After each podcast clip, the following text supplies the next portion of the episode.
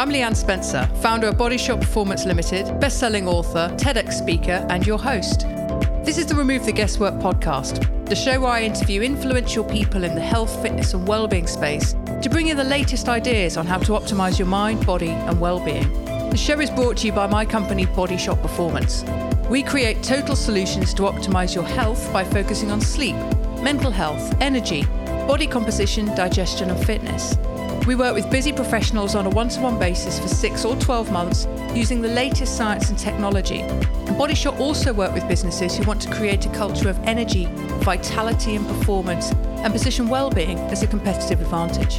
Find out more at bodyshotperformance.com and enjoy the show.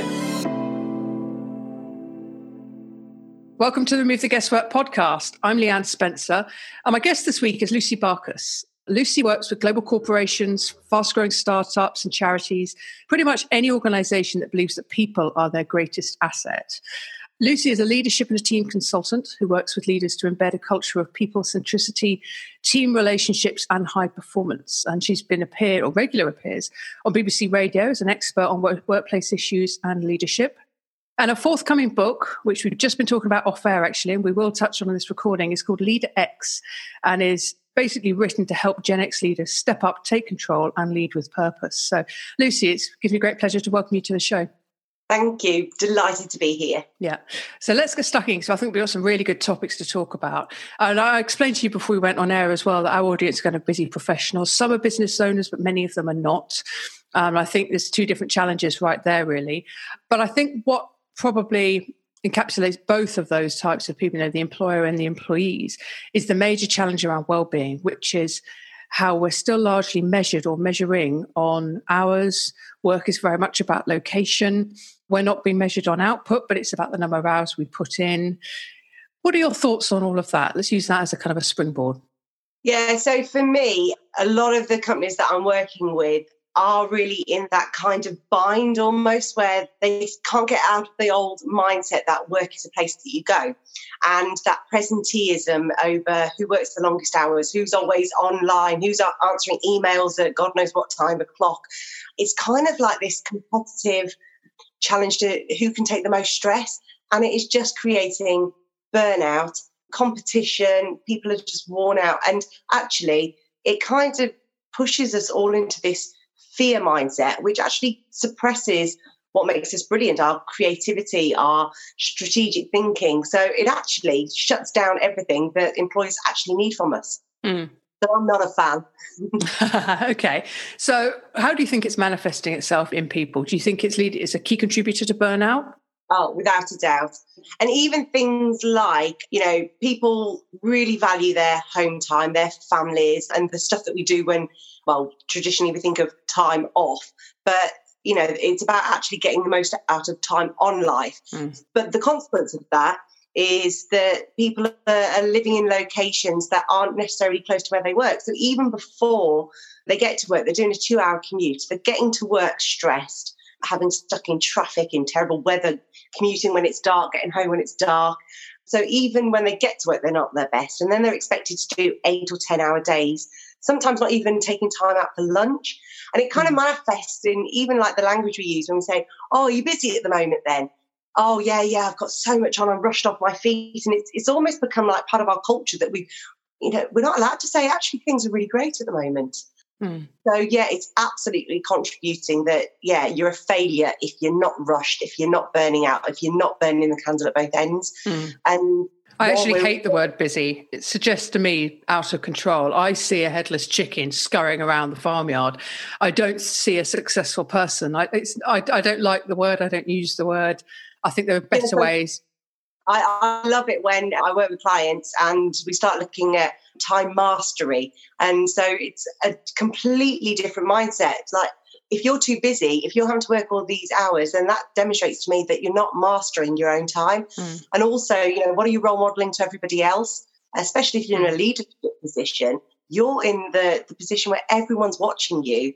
And if you're out of control, then it kind of creates this mania, this chaos, and people don't feel safe. Mm. So, yeah, let's ditch busy and let's become time masters. Mm.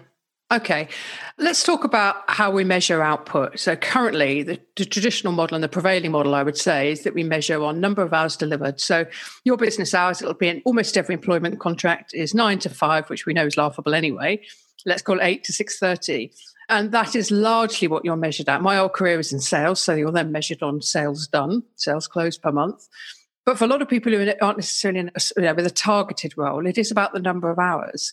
I personally would love to see a model where we shift output. There's somebody who works for us on a couple of days a week, and we she does have broad hours because I know that she's a working parent. So she is not going to be working at quarter past four, but she may be working a little bit after the children have gone to bed. So we measure on output. These are the tasks we need doing week in, week out and they get done. And I have genuinely no interest in what time of day they get done, unless I feel that she's working late to keep up with the workload, which is another matter. That I think is a big problem, that traditional way of, of measuring an output. How else can we do that? Let me take you back to me probably about 10 years ago when I was leading a massive team. And we were gradually shifting to what we were calling agile working. And I was one of those bosses that resisted it. And the reason why I resisted it was because I felt that how can I control everyone? How will I know what's going on if people are working from home or working from cafes? And somebody just challenged me and said, well, you've just got to rethink the way that you manage performance in the sense of are you being clear about what work needs to be done by when, what good looks like? And I was like, yeah, I'm pretty good at that. They said, well, that's all you, are doing then. If they, as long as they know what you're expecting and when it's got to be done by, what's your problem? Mm. And it really changed my thinking. And yeah, everybody went off and did, you know, empowered to do what hours they wanted. And actually, performance went up. They were more loyal, absenteeism went down, they were more engaged. So it's really about it's the boss or the leader's job to actually create that clarity. Mm. That's what we're going to focus on and get rid of all those annual appraisals and, you know, do those daily check ins if necessary or, you know, weekly check ins. So you've still got the human contact, but who cares where they're actually sat? Mm. really doesn't matter. So I think the way that you're leading your your member staff that you talked about is exactly the right approach. Mm. And if you're not being clear, or if she's not doing the work that you expected, you need to look at your own behaviours and question Am I being clear? Am I communicating mm. well? Because it all starts with the leadership. Yeah. Are there many companies in your experience who you've worked with who are already doing this to great effect? Is there still a resistance? There's still a huge resistance. What are the reasons for that, do you think? Well, I absolutely put it down to fear fear of the unknown. So, there's, for example, one company I was working with, their resistor was yeah, well, if we let one person do it, everybody will want to do it.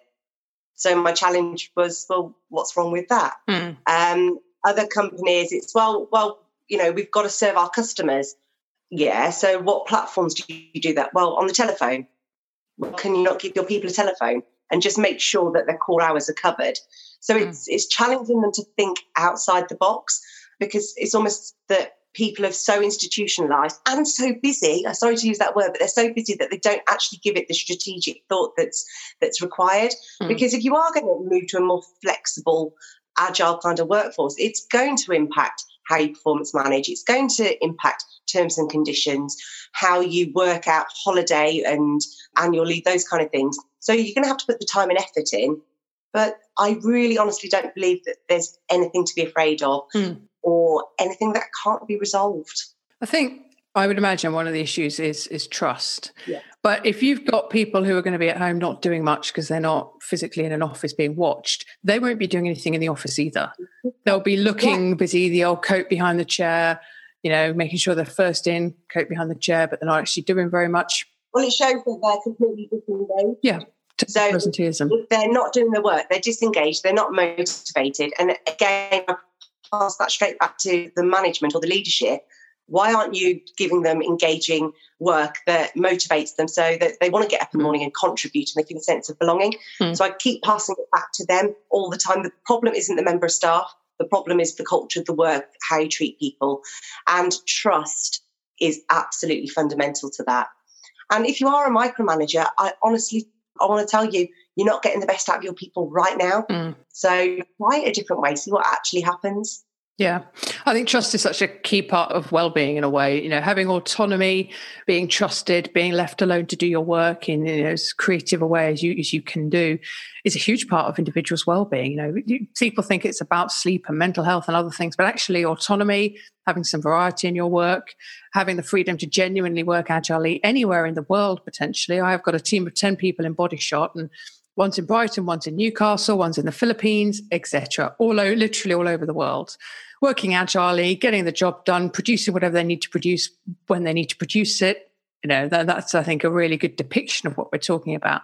Maybe more complicated in other industries with bigger workforces, of course. But yeah, to come back to trust, I think that's a really crucial part of well-being. When somebody feels trusted and valued, I mean, we must know what that. There must be studies that illustrate what effect that has on on productivity and performance. Oh, without a doubt you know, I think there's, I can't even remember which survey it is, but basically those teams that have got high trust, high engagement, high morale actually have a 40% improvement in performance and productivity. Mm. Um, so they're really at the top bar. And there's also another study from a great book called The Multiplier by Liz Wiseman, where in her research she found that most managers are only tapping into 60% of human capability because they're not engaging in empowering. People aren't working at their best. So imagine what would happen if you had that environment where you were engaging and people were feeling well enough to do their best work and best thinking, even just multiplying that by, you know, 66% or 70%, well, it makes sense that performance is going to go up. Mm. And I was recently on BBC Radio 2 talking about this exact issue. And so I put it out there on my Facebook and LinkedIn.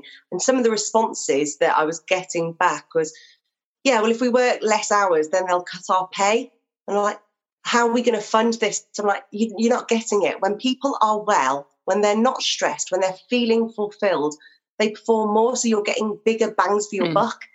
So yeah, it, it's a no-brainer for me. Mm. It's that extra discretionary effort. I heard it described as, you know, I don't mind doing this because I heard an anecdote from somebody I met a few weeks ago. Said that um, a chap was running a business noticed one of his employees was a bit off. And in the end, and when I say off, I mean out of sorts. I don't mean, you know, not performing well or anything. It just seemed upset. Brought him in and said, you know, what's going on? And I'll keep it at high level. So, you know, so I don't go into too much detail because it's someone, it's an individual. But brought him in said, What's going on? It turns out there was a big family illness with a family member back in India, but this individual didn't have the money to get out there and be with that person, and it was bothering them. So the chap said, Well, okay, how much is the airplane ticket? And he said, It's X. And he said, Okay, how about I pay that and you repay me over the next five or six months from your salary? Wow. Guy was absolutely delighted, booked the ticket, went over, and was obviously a much happier person. A few weeks after that, a server went down on a client site and who was it who popped up in the middle of the night to be the first responder? It was this individual. Oh, yeah. So you know, it, it, shouldn't just be done because it generates quid pro quo, and you you know you get something back in the end. It should just be done because it's the right right thing to do, and you get that discretionary extra effort back. I wanted to talk to you about. Sorry, go ahead. Well, I was going to say because I've got two girls, and I've always taught them give more than you take because it just comes back mm. to you in the most amazing ways. And that discretionary effort there, it just goes to show the more you give, the more you get back. Yeah. And coming back to well-being as well, I talk a lot about giving and and contribution, or a concept we call heartfulness, which of which contribution is one part.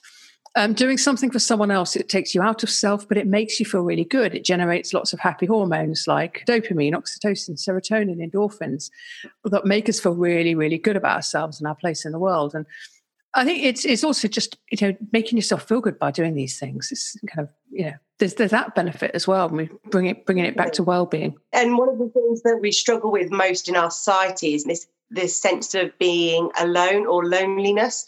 And when you go into a place of work where people actually care, mm. where they make you feel a sense of belonging, like you matter, you kind of you know it's not a word we use very often in the workplace, but you feel loved and when you feel loved and like you really matter, everything in your life just it kind of becomes more resonant, doesn't it? And it all sparkles more. Mm. So that's the kind of environment I want to work for.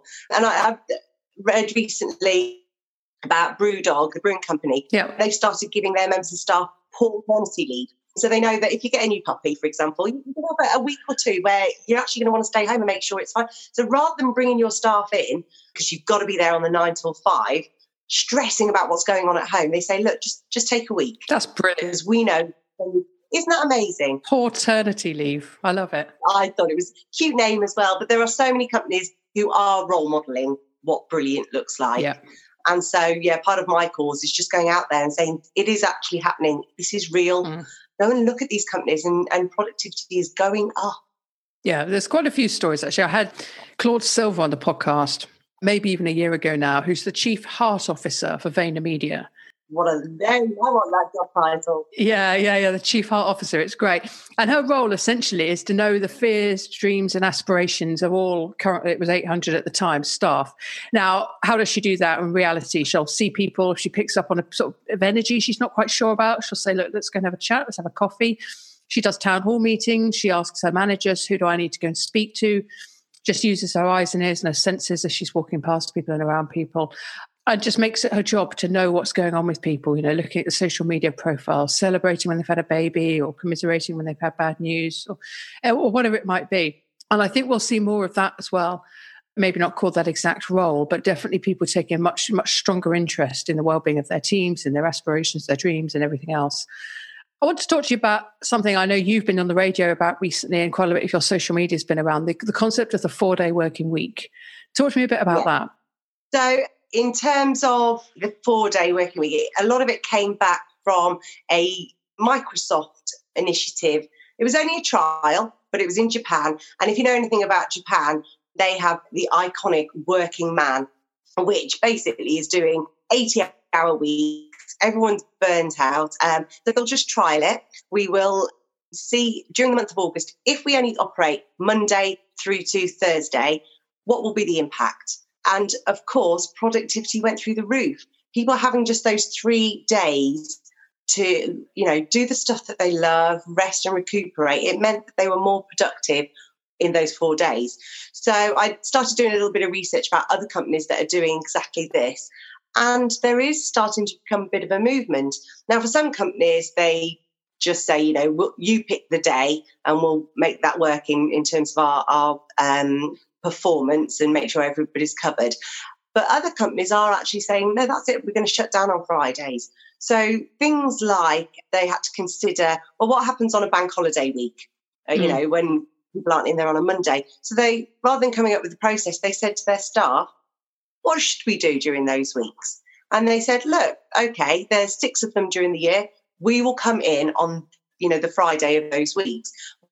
We also will commit to doing our doctor's appointments and our errands on that day. So when we are there during those four days, we'll be super mm. focused.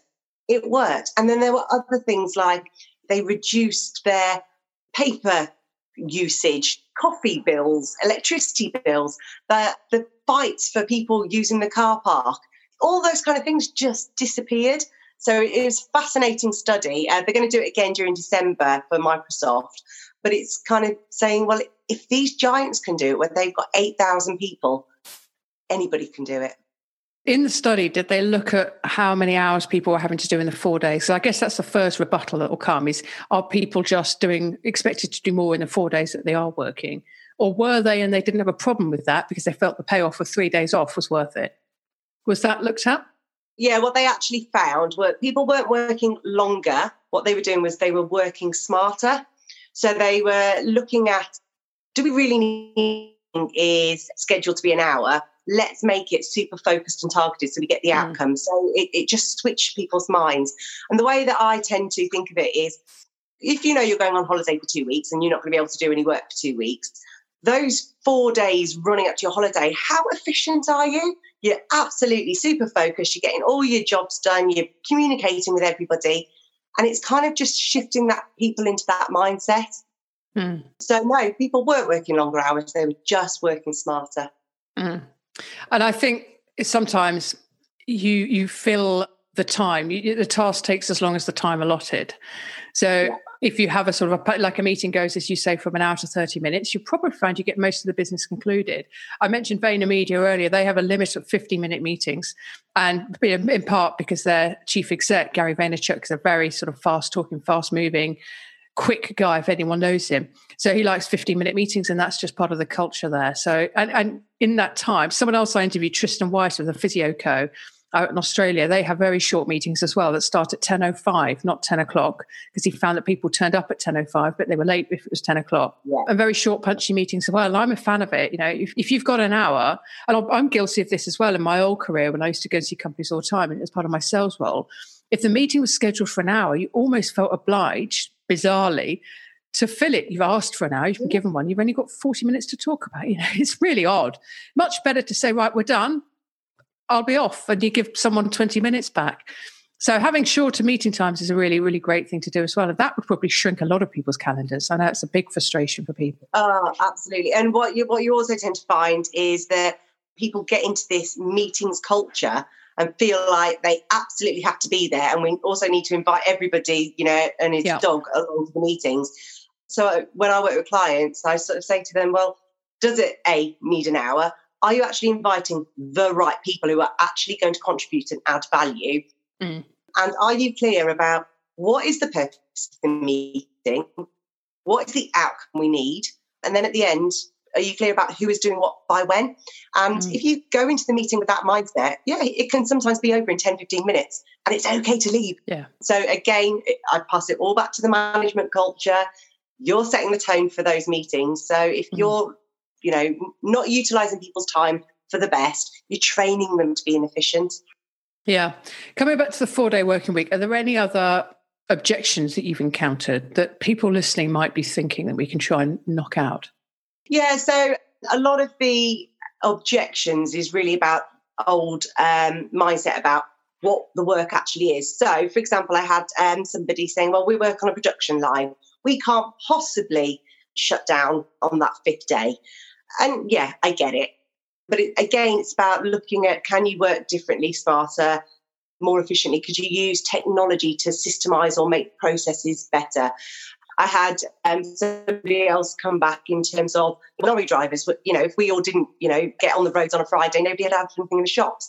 And mm. again, mm. certain industries they have a valid case, but it doesn't mm. mean to say that they can't include flexible working. So it doesn't have to be the standardized four day week, but start thinking more flexibly and agilely to suit your people's needs. Mm.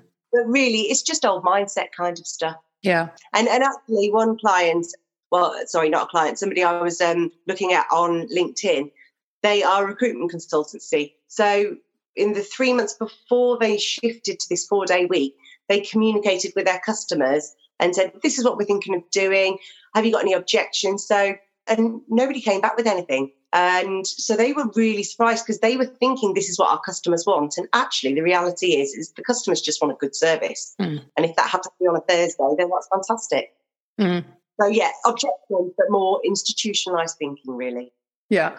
So maybe if, if someone's listening in, they could explore, if as a business owner, certainly explore the four day working week. And I think for a lot of businesses, they probably welcome it as well. Once you get your head around the fact that, you know, I mean, I, I know if I think about it, I, would be concerned that, and I have a very blended lifestyle. It's it's very blended. You know, working if if it's sunny, I might leave the office at three and do a little bit later on, or catch up tomorrow, or a bit on Sunday. But I, I, think one of my apprehensions might be everyone else is out there hunting for business, and I'm all my team aren't. We're resting on a Friday. We're doing whatever. But actually, it is a lot about working smarter, using assets in the business to you know to work for you when you're not actually in the office and so on. I want to just come back to time for the last few minutes that we've got.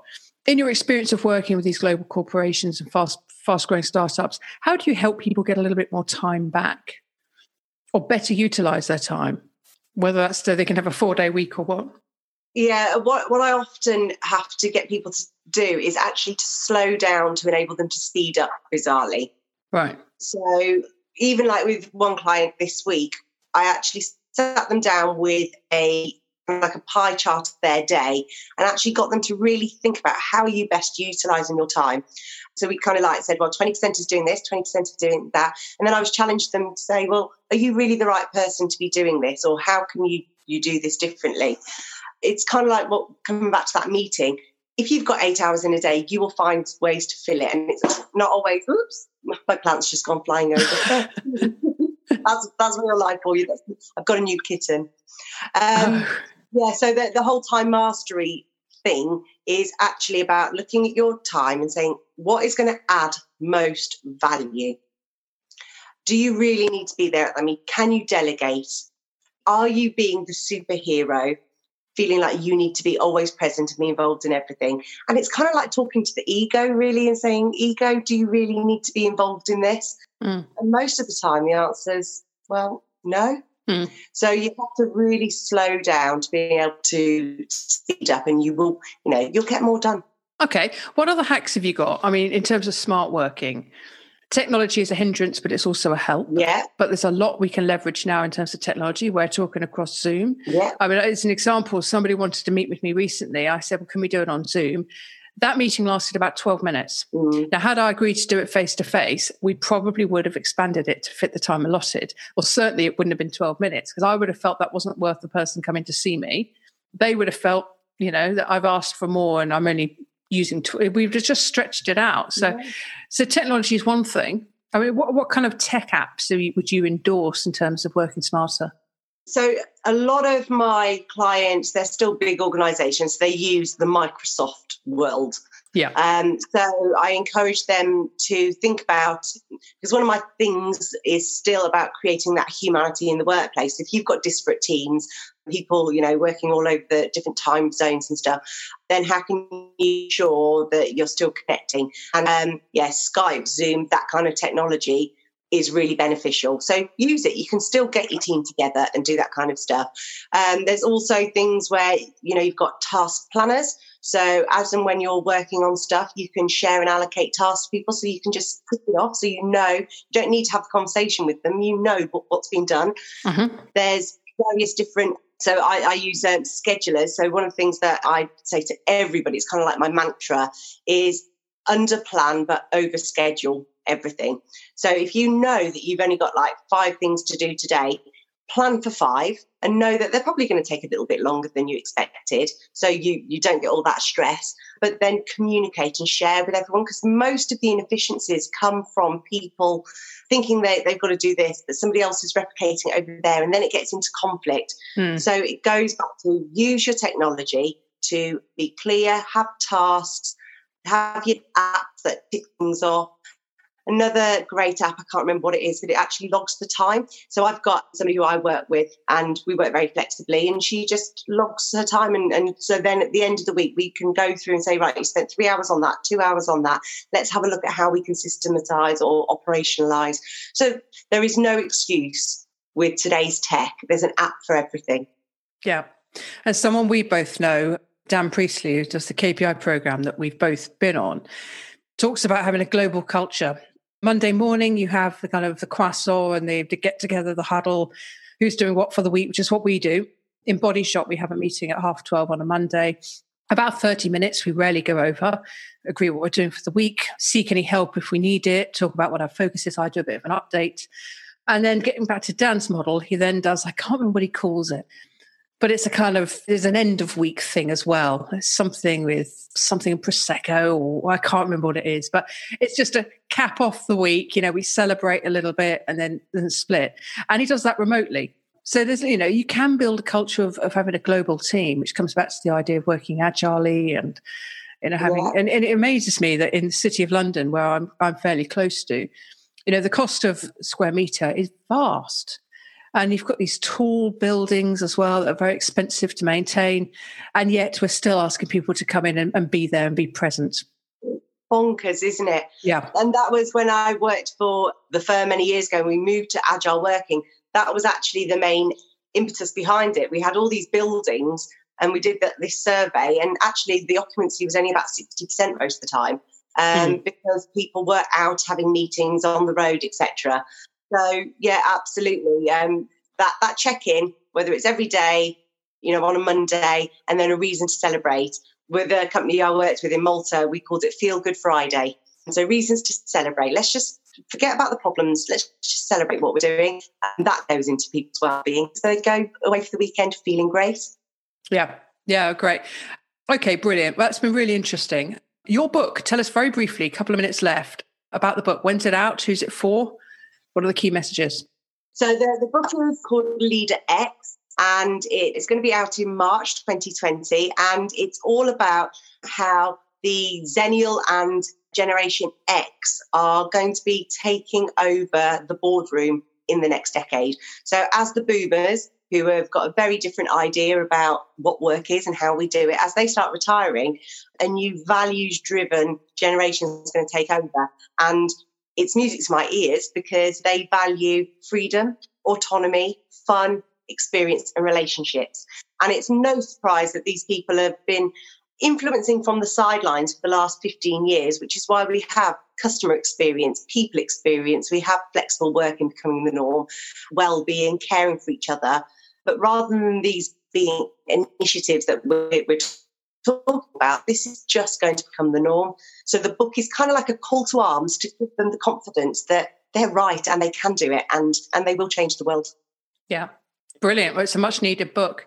And I, I, think to sum it all up, you know, the companies of the, the future, the game changing companies, companies that will grow and expand and deliver more value in the future will be companies that get everything we've talked about. They'll recognize that well being and a different type of leadership provide them with that competitive advantage.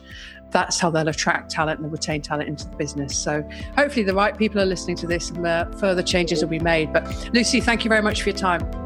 You're welcome. Interested in finding out what your health IQ is? Jump on our website, www.bodyshotperformance.com, and click on Take the Test. It'll take you through to a short two to three minutes test, and at the end of that, you'll get a scorecard and a free 39 page report based on our six signals sleep, mental health, energy, body composition, digestion, and fitness. And if you've enjoyed this episode, please think of someone who could really benefit from the content and hit that share button and send it across to them. And of course, don't forget to subscribe and leave us a rating and a review. Thank you very much for listening.